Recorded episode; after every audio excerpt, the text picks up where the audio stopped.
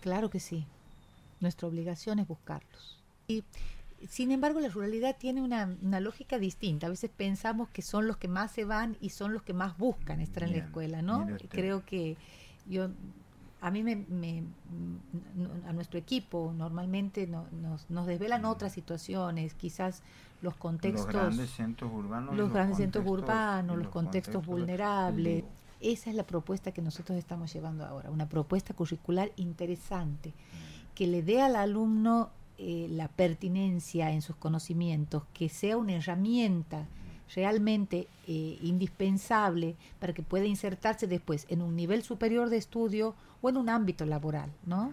Este, queremos resignificarla la escuela secundaria, que tenga ese sentido de obligatoria porque, porque me brinda eso que necesito. Y a ver, hay algo que siempre lo dice el gobernador también y voy a hacer mm. mías sus palabras. Mm. Hoy en día cualquier trabajo requiere de una cierta destreza y conocimiento. Eh, ya no estamos en un mundo en donde este, uno puede no saber nada y conseguir un trabajo este, que sea mecánicamente Porque además viable son solamente. Muchos postulantes para un empleo. Hasta manejar un tractor, dice el gobernador, lo voy a parafrasear, hasta manejar un tractor hoy en día, con las tecnologías que traen, eh, eh, es necesario tener conocimientos básicos. Entonces, eso es lo importante que tienen que entender nuestros alumnos. La escuela tiene ese sentido.